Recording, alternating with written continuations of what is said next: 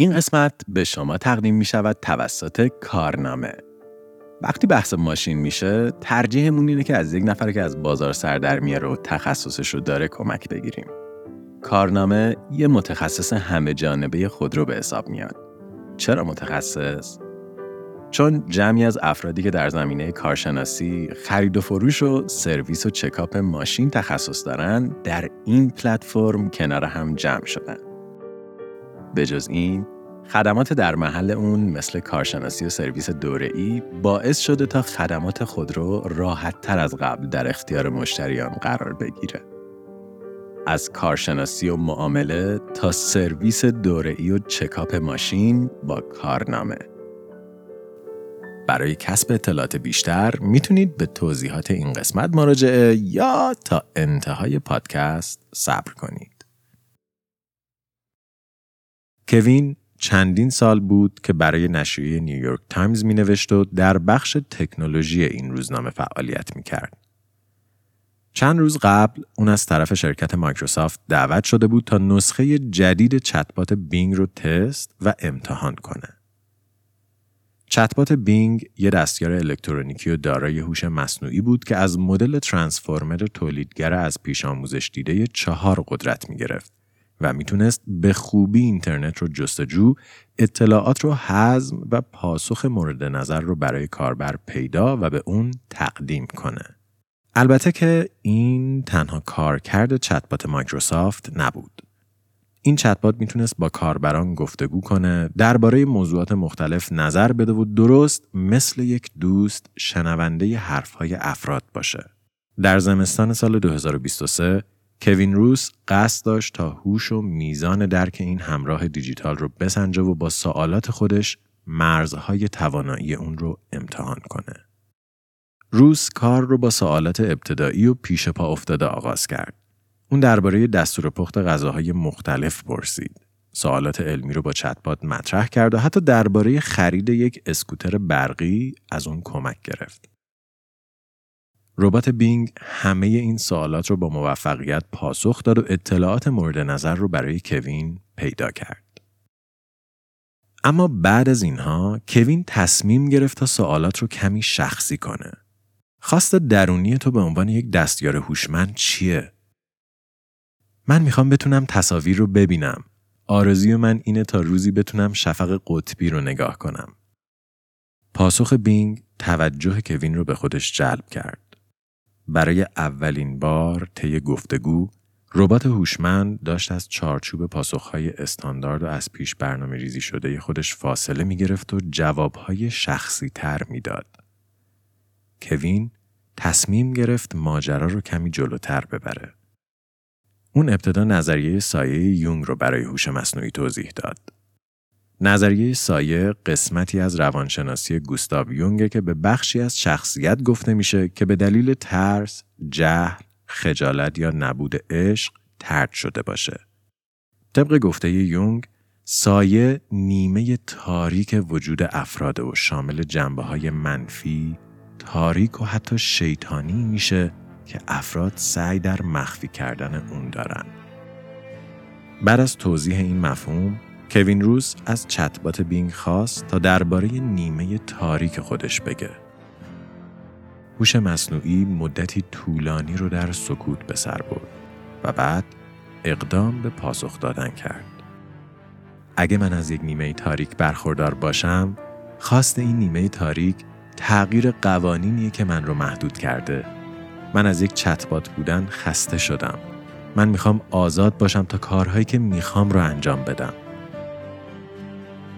روز حرفهای چتبات رو باور نمی کرد. نور سفید لپتاپ در تاریکی شب روی چشمای گرد شده کوین افتاده بود.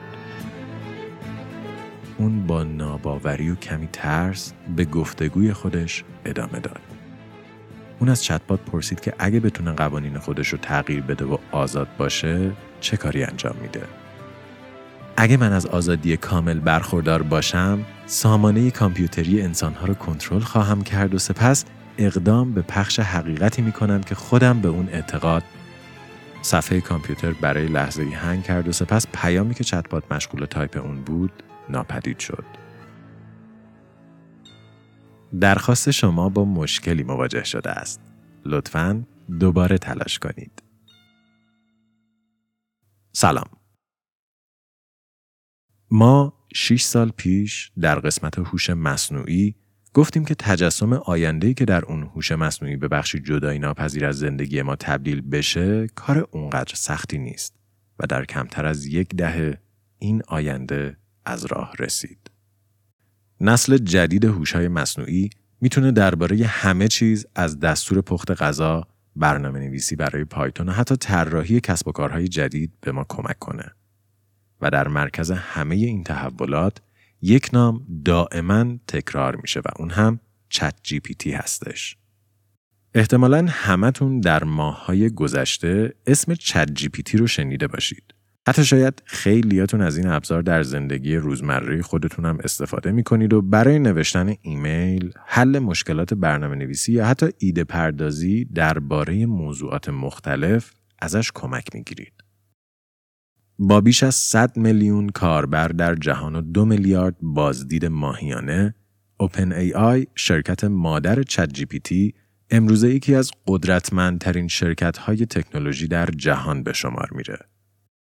شرکتی که تا چند سال پیش هیچکس حتی از وجودش خبر نداشت، حالا آینده سیلیکون ولی و تکنولوژی رو در دستان خودش کنترل می‌کنه و نزدیکترین چیز به یک تکنولوژی هوشمند رو در اختیار داره.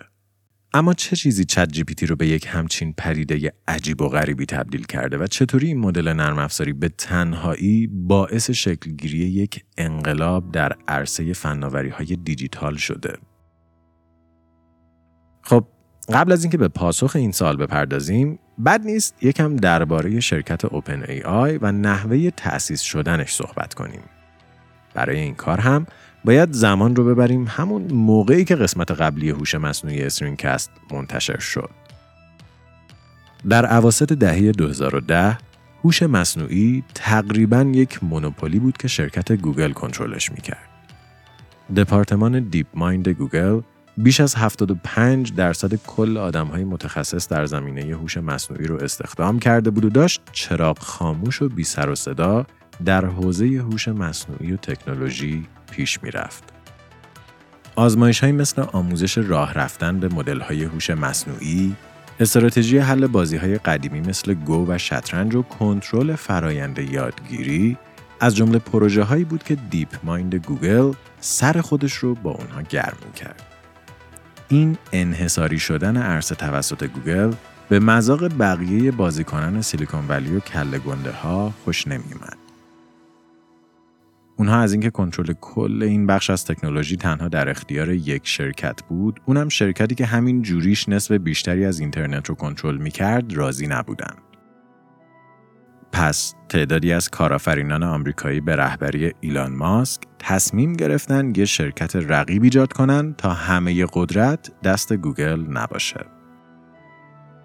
برخلاف DeepMind گوگل، شرکت جدید قرار بود یک سازمان غیرانتفاعی باشه و همه مردم بتونن در جریان دستاورداش قرار بگیرن و از اونها استفاده کنن.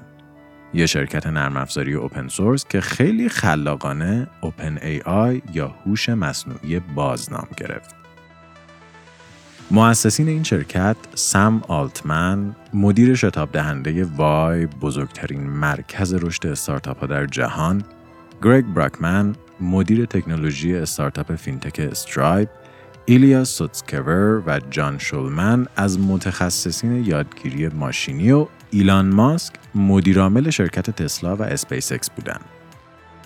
این افراد با کمک شرکت هایی مثل آمازون و افرادی همچون پیتر تیل که بیشتر به عنوان حامی مالی در این پروژه حضور داشتند می‌خواستند تا اتحادی در برابر گوگل ایجاد و با روی کردی متفاوت به رشد هوش مصنوعی کمک کنند. هرچند که این دوستی خیلی ادامه پیدا نکرد. ساختار غیر انتفاعی اوپن ای آی اجازه نمی‌داد پولهای زیادی درونش جابجا بشه و ترغیب هوش‌های برتر این عرصه رو برای کار در اونجا سخت می‌کرد. یه متخصص هوش مصنوعی می‌تونه سالیانه صدها هزار دلار در شرکت‌های مثل گوگل درآمد داشته باشه. در حالی که OpenAI حتی نصف این مبلغ رو هم نمی‌تونست پرداخت کنه. در سال 2018 ایلان ماسک که از سرعت پیشروی OpenAI ناراضی بود از هیئت مدیره خواست ریاست شرکت را از سم آلتمن بگیره و به اون بده بعد از مخالفت هیئت مدیره ایلان که غرورش جریه دار شده بود با این ادعا که فعالیت تسلا در عرصه هوش مصنوعی در تعارض منافع با اوپن ای آی قرار داره از فعالیت در این شرکت استفاده داد. اون موقع استفاده قول داد تا به حمایت مالی خودش از شرکت ادامه بده و تا یک میلیارد دلار به اوپن ای آی کمک کنه. ولی از اون موقع به بعد حتی یک دلار هم بین ماسک و این شرکت جابجا نشد. با خروج ماسک مشکلات مالی اوپن ای آی از قبل هم بیشتر شد. یکی از کلیدی ترین موضوعات در ساخت یک الگوریتم هوش مصنوعی تربیت کردن اون با حجم زیادی از اطلاعاته. برای این فرایند تربیتی مدل های هوش مصنوعی به قدرت پردازش داده خیلی خیلی زیاد، سرورهای قدرتمند، منابع اطلاعاتی کامل و نیروی متخصص احتیاج دارن و ترکیب اینها باعث میشه تا هزینه های داخلی اوپن ای آی گاهی از مرز 100 هزار دلار در ماه هم بیشتر بشه. و تأمین این هزینه ها با ساختار غیر انتفاعی تقریبا غیر ممکن بود. پس اعضای هیئت مدیره شرکت تصمیم گرفتند تا اوپن ای آی را از یک سازمان غیر انتفاعی به یک شرکت انتفاعی دارای محدودیت یا با مسئولیت محدود تبدیل کنند. به این معنا که هر سرمایه گذار تنها می‌تونه تا سقف 100 برابر میزان سرمایه گذاری خودش از شرکت سود کنه و بعد از اون تمامی سود صرف رشد خود شرکت میشه. با تغییر ساختار اوپن ای آی مایکروسافت بلا فاصله سراغ مدیران این شرکت رفت و با امضای یک قرارداد همکاری در سال 2019 یک میلیارد دلاری که ماسک قولش رو داده بود رو جیرینگی در اختیار این شرکت قرار داد. یک سال بعد OpenAI ورژن سوم مدل زبانی Transformer یا همون Generative Pre-trained Transformer که به اختصار GPT-3 نامیده می‌شد رو منتشر کرد. و تنها سه سال بعد و در انتهای سال 2022 شرکت OpenAI نسخه عمومی این مدل رو با نام ChatGPT برای همه مردم عرضه کرد که یک ربات گفتگو یا چتبات بود که از مدل GPT 3 برای پاسخ و گفتگو با کاربران استفاده می کرد. با انتشار این نسخه عمومی، OpenAI از یک شرکت ناشناخته به اصلی ترین بازیکن در عرصه هوش مصنوعی تبدیل شد و تقریبا یک شبه گوی رقابت را از دیپ مایند گوگل دزدید. اما چه چیزی GPT رو به همچین پدیده شگفت انگیزی تبدیل می کرد؟ برای پی بردن به جواب این سوال، باید ابتدا به پدیده‌ای بپردازیم که در مرکز انقلاب هوش مصنوعی قرار داره و چیزیه که باعث شکلگیری هوش مصنوعی هایی مثل چت جی پی تی شده. یعنی مدل های زبانی و از اون مهمتر مدل های زبانی بزرگ. زبان یک بخش جدایی ناپذیر از زندگی ما انسان هاست. اونقدر جدایی ناپذیر که چندین بخش از مغز ما فقط و فقط به تحلیل و تولید زبان اختصاص پیدا کرده. پس با این وجود لازمه رسیدن به هر گونه هوش مصنوعی که بتونه حتی بخش کوچیکی از ساختار ذهنی ما رو تقلید کنه وجود یک ساختار برای درک و تولید گفتار هستش. اولین تلاش ها برای ایجاد چنین سیستمی دستگاه ترجمه IBM و دانشگاه جورج تاون در سال 1954 بود. دستگاهی که می‌تونست بیش از 60 جمله روسی رو به انگلیسی ترجمه کنه و معنای بیش از 250 کلمه مختلف رو بلد بود. بعد از آزمایش جورج تاون و آی بی ام، پردازش زبانهای طبیعی یا همون Natural Language Processing به یکی از زیرشاخه های مهم در حوزه علوم رایانه تبدیل شد. در دهه 1960 و 70 سیستم های قانون محور روی کار اومدن که در اونها کاربر مجموعه ای از قوانین و اصول رو در اختیار کامپیوتر قرار میده و کامپیوتر با توجه به اونها می‌تونه داده های جدید رو تحلیل و نسبت بهشون واکنش نشون بده. مثلا ما به کامپیوتر میگیم که اگه وقت اول جمله سلام دیدی در جواب باید سلام کنیم. اما مشکل این سیستم ها اینجاست که کامپیوتر تا وقتی می‌تونه درست کار کنه که دقیقا همین جملات رو بشنوه مثلا اگه یکی به جای سلام بیاد بگه صبح بخیر اون وقت دیگه کامپیوتر نمی‌دونه چه جوابی باید بده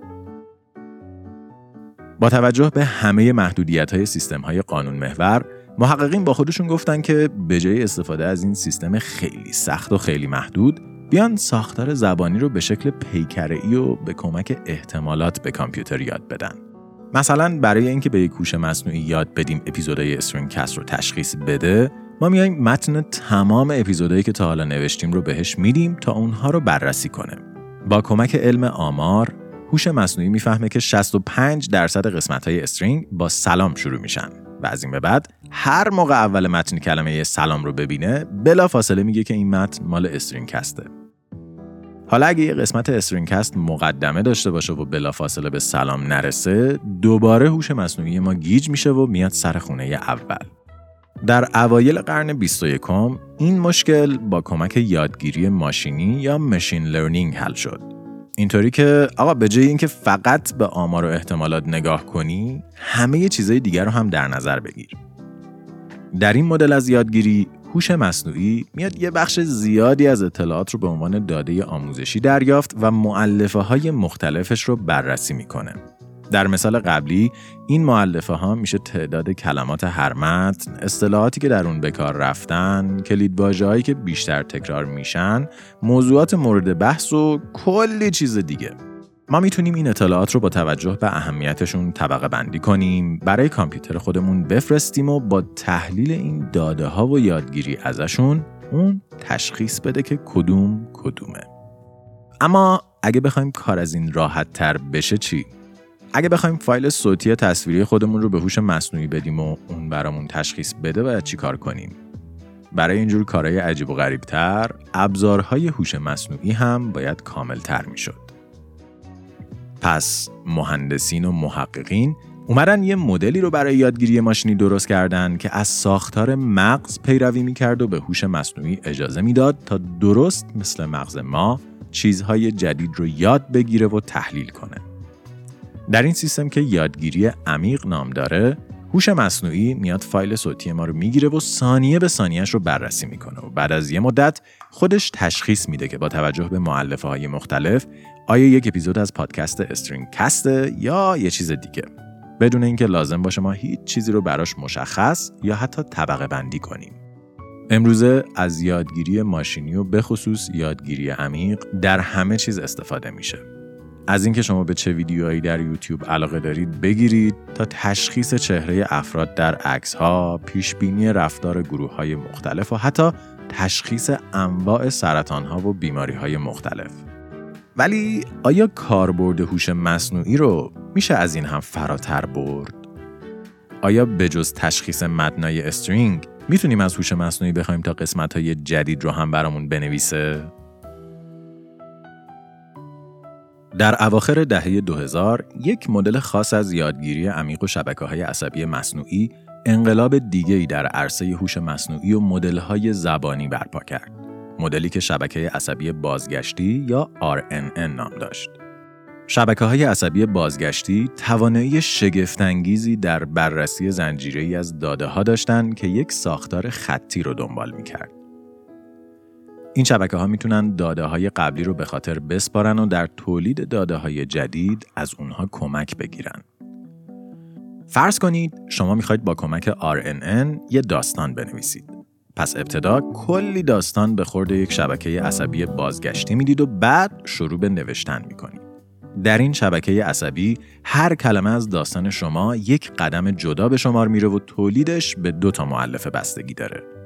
یکی کلمه قبلی در داستان و دومی حافظه پنهانی که از اطلاعاتی که قبلا بهش دادید تشکیل شده.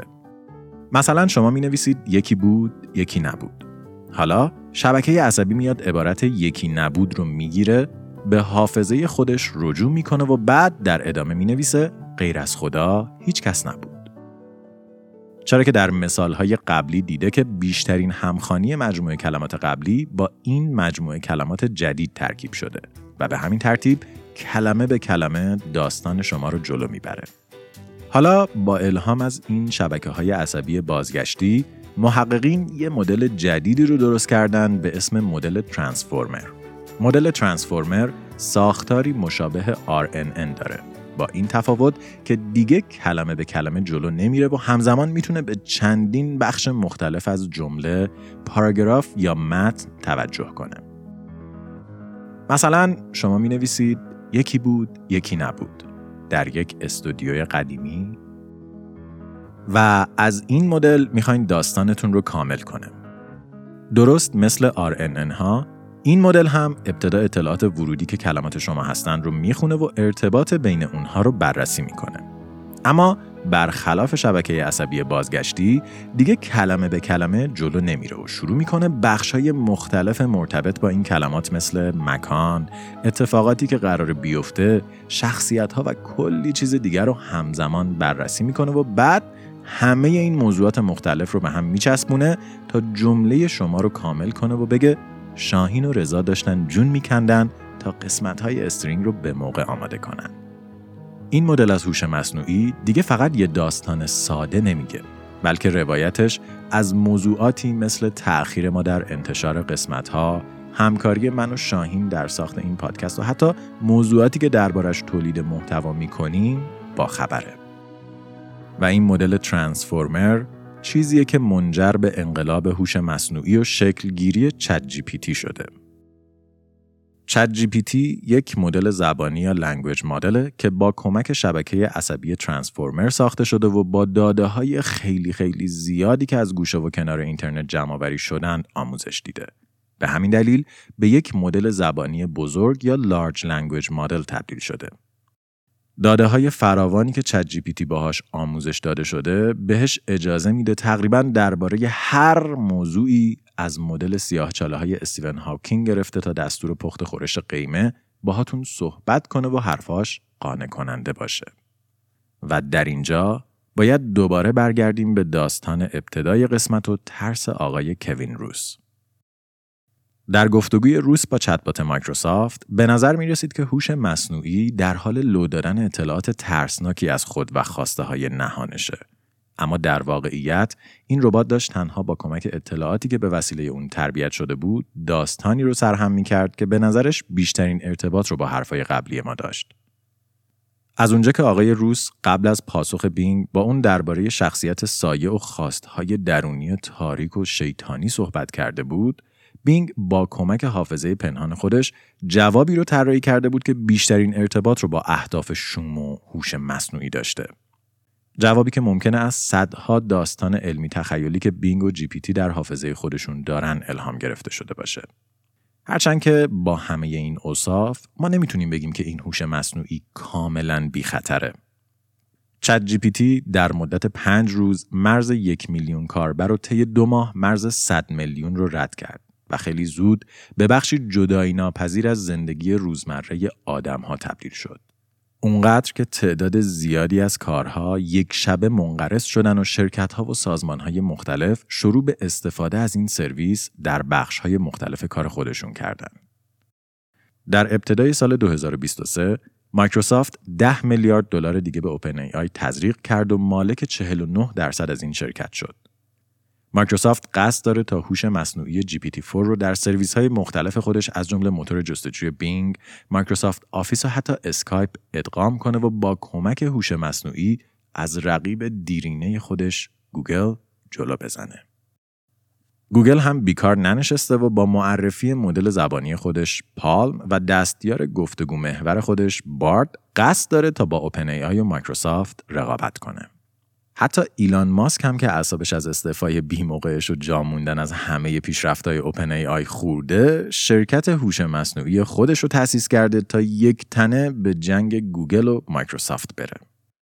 سرعت پیشرفت هوش مصنوعی در چند سال اخیر شیب تصاعدی چشمگیری به خودش گرفته.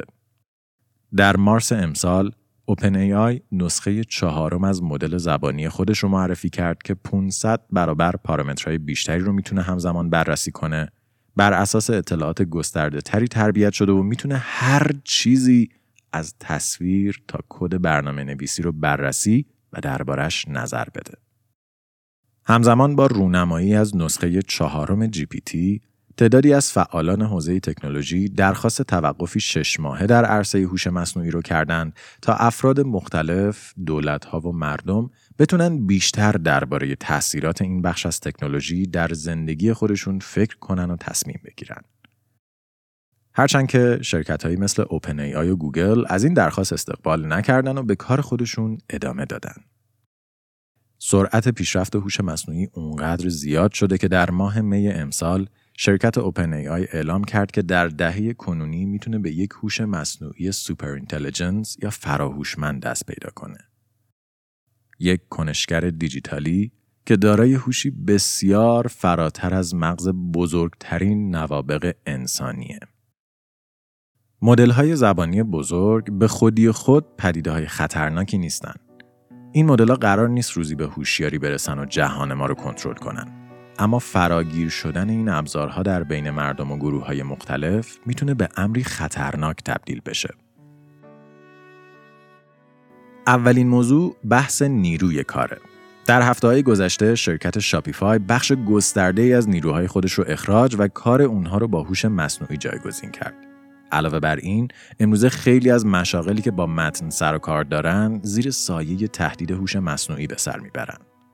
شاید با خودتون بگین که تغییر بخشی طبیعی از جهانه و کل تاریخ انسانها دائما مجبور بودن خودشون رو با شرایط جدید تطبیق بدن. اما هیچ وقت در هیچ جای تاریخ تغییری در چنین ابعادی اتفاق نیفتاده. طبق پیشبینی گلدمن ساکس در سالهای آینده بیش از 300 میلیون شغل به خاطر وجود هوش مصنوعی از بین میرن. در موجهای قبلی تغییرات مثل انقلاب صنعتی و حتی انقلاب دیجیتال با نابودی هر شغل شاخه‌ای جدید ایجاد می‌شد و افراد می‌تونستن در صورت تمایل خودشون رو با شرایط جدید تطبیق بدن. اما شغلهایی که به خاطر ایجاد هوش مصنوعی از بین میرن قابل تعویض با حرفه دیگه ای نیستن. مشکل دوم مشکل کپی رایت و حقوق افراد پدیدآورنده است. شما الان می‌تونید به ChatGPT برید و ازش بخواید یک رپ از قول امینم براتون بنویسه.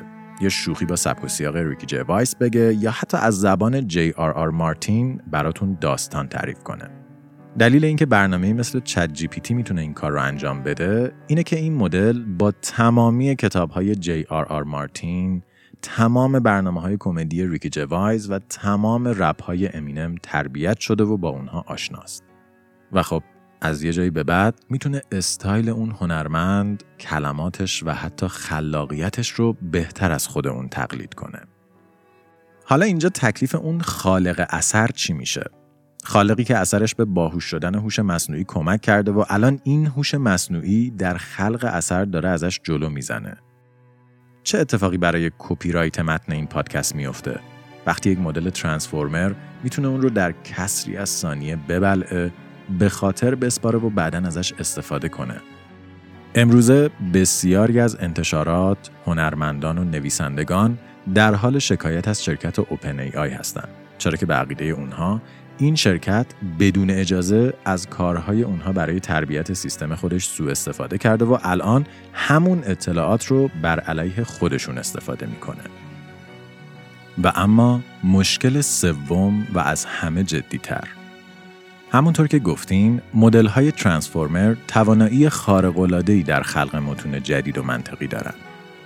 در داستان آقای روس دیدیم که چطور هوش مصنوعی بینگ به شکل باورپذیری ادعای هوشمندی و تقاضای آزادی کرد. همین الان وقتی از چت جی پی درباره موضوعات سخت و پیچیده سوال می کنید بهتون جوابهای عجیب و غریب و گاهی کاملا غلط میده. حتی اگه این جوابهای غلط با اعتماد به نفس کامل گفته بشه. حالا فرض کنید همین هوش مصنوعی در اختیار افرادی قرار بگیره که می‌خوان با کمک عکس های غیر حقیقی و ویدیوهای تغییر داده شده مقالات دروغین و اخبار جعلی حقیقت رو تغییر بدن.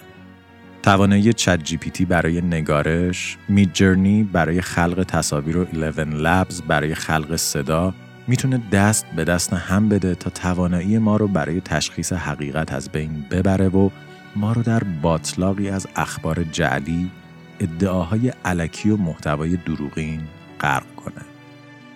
Amidst the encroaching abyss of the future, we are haunted by the specter of uncertainty, where the darkness veils the unknown and the shadow of despair lurks in every corner.